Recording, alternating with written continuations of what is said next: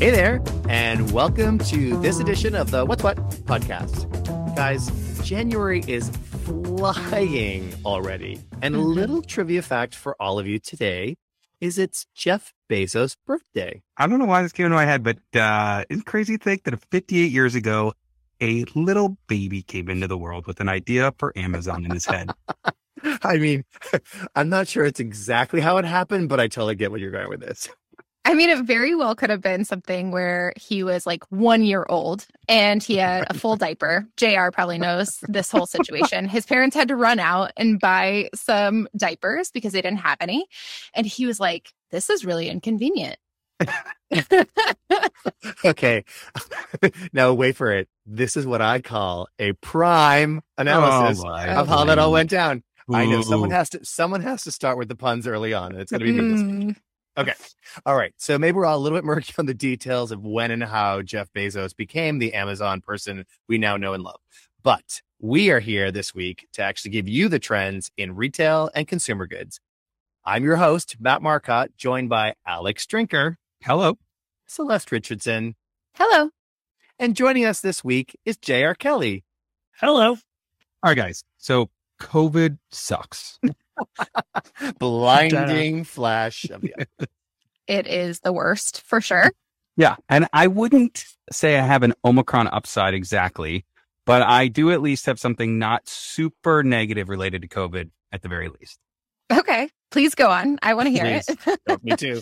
Fact is, the recent surge has thrown a wrench in retail's recovery. And let's be real, most of our plans Oh, I totally feel that. I know, I know. And some stores like Apple are closing in key markets while others are resorting to mid pandemic measures like click and collect only. I know I told you guys it's going to get there, but I'm getting there. Okay. So first, more bad news. The digital shopping shift and in-person hesitancy due to Omicron. Retailers are backing out of leases in droves. As of this month, nationwide retail vacancies were hovering around 7%, off significantly from pre-pandemic levels that were closer to 5%.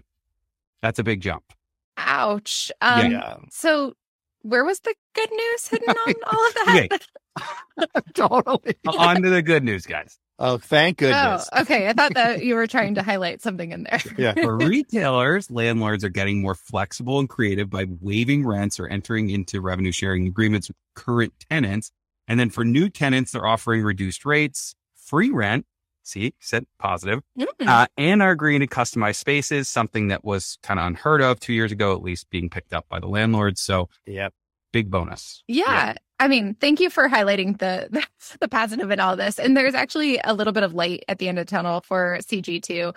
So these incentives are really a good thing for DTC brands that are looking to enter into physical spaces or expand their brick and mortar presence. So uh, we've seen Allbirds, Glossier, Vuori have you know, they've all discussed plans to expand out store count, including internationally. And so many are citing that the favorable rent terms are things that are pushing them over the edge to go expand brick and mortar, which is cool.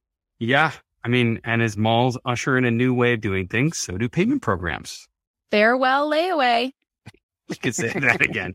It's uh, layaway in the next generation. Look, we all know and love these buy now, pay later programs. They're attracting customers of all types, including myself, and the growing second chance consumer demographic. Oh, so like the financially stable, older credit card averse. You got it. But there's risk on the horizon as the number of the customers keep skipping payments. And uh, that's not a good thing to see on the rise. No, it's not. But we knew it was coming. We knew it was coming. I know, and always, always good news followed by bad news. So breaking up large purchases into installment payments and avoiding credit card fees have been really key benefits. But as with every new hot trend, buy now, pay later is uh, drawing regulatory attention. Uh, that's not super surprising, I guess. no. Actually, our friends over at Equifax recently announced, I guess you'd call them their friends, not really, but uh, they announced buy now, pay later will be added to consumer credit reports in 2022, helping provide a more complete picture of consumer financial commitments. And the Consumer Financial Protection Bureau is also inquiring into the issuance, refunds, and fees policy of BNL PL. Listen, the reality is they're all going to be getting the third degree. And it really does make sense because what started off as kind of a fad and a trend, buy now, pay later is not going away anytime soon, right? We know that retailers saw a spike in buy now, pay later and holiday sales. And given its success, we should definitely expect it to continue to play a big role in payment strategies, along with a tad more regulatory oversight. But buy now, pay later has not only served to bring Gen Z and millennials to brand, but it's also shown itself as the ideal way to get new consumers into luxury consumer goods, which totally makes sense, right? Because it's really, really expensive. Mm-hmm. And in that category, brands like Gucci are allowing the customer to break purchases into installment payments. So all of these kind of hallowed grounds and sacred cows are really no longer kind of pretend they're they're too good for buy now, pay later. It's crazy it's time to go buy some fancy things. I guess. I'm glad that's what you took out of this. That's what I took away is let's go buy some handbags. Uh, well, hey, and just like that, to add to shopping, the holiday season was on fire. It was popping. hey, some good news. Yes, yes, bringing the good news today. Uh, we'll take it wherever we can get it. And here it is. So, holiday retail sales surged 8.5% higher than last year over the same time period. And in store shopping for retailers had three nice long months uh, to stretch out as consumers shopped way earlier for holiday items you heard it here first. We talked about this for months now. yeah, I think like last July. Uh, so, meanwhile, online continues to grow as a channel of choice for convenience, inventory availability, and flexible shipping options, and anticipated availability and delivery dates. Yeah, I Celeste, I think this is definitely a truly better together moment, right? With the mm-hmm. kind of either or and for retailers and shoppers this season. Yes, for sure, because consumers really exercise that either and I like how you phrase that option. Both in store and online shopping numbers were up collectively without really deeply cannibalizing one or the other. It's a miracle. It really is. I feel like we've been waiting for this for so long in retail. Uh, so both showed increased sales in luxury and fashion areas that we really hadn't seen significant growth in for for quite a long time. Yeah, I mean, when you pull up the numbers, and let's just do a quick breakdown on them now. Target and Walmart were standouts with an average of 30% growth. Wow. Amazing. Amazon dipped slightly, unfortunately for them, down 11%. And Best Buy and Lowe's remained unchanged or flat, as some other folks like to say. Thank you for the technical term, Norella. yes. Uh, well, also, apparel was up 47% compared to 2020. People are getting dressed again. You know, for real, for real. And department stores were up 21%. This is huge. It really is. Uh, you know, some other notables, jewelry and electronics were up uh, too. And a big shout out to the consumer goods companies who really made those positive categorical numbers possible by preparing for the demand, shifting mm-hmm. that shopping behavior and anticipated inventory where it needed to be. This is amazing. Uh, great news all around. Speaking of a shift in shopping behavior, how about shopping non fungible tokens or NFTs, as normal people like to say it, fast in the flesh. Okay, first of all, JR, welcome to the show. Where have you been the last 12 minutes? Anyway, but but more importantly, wait, are we literally in person shopping NFTs now? Yes, uh, apparently. So, you know, we're full cycle on this idea.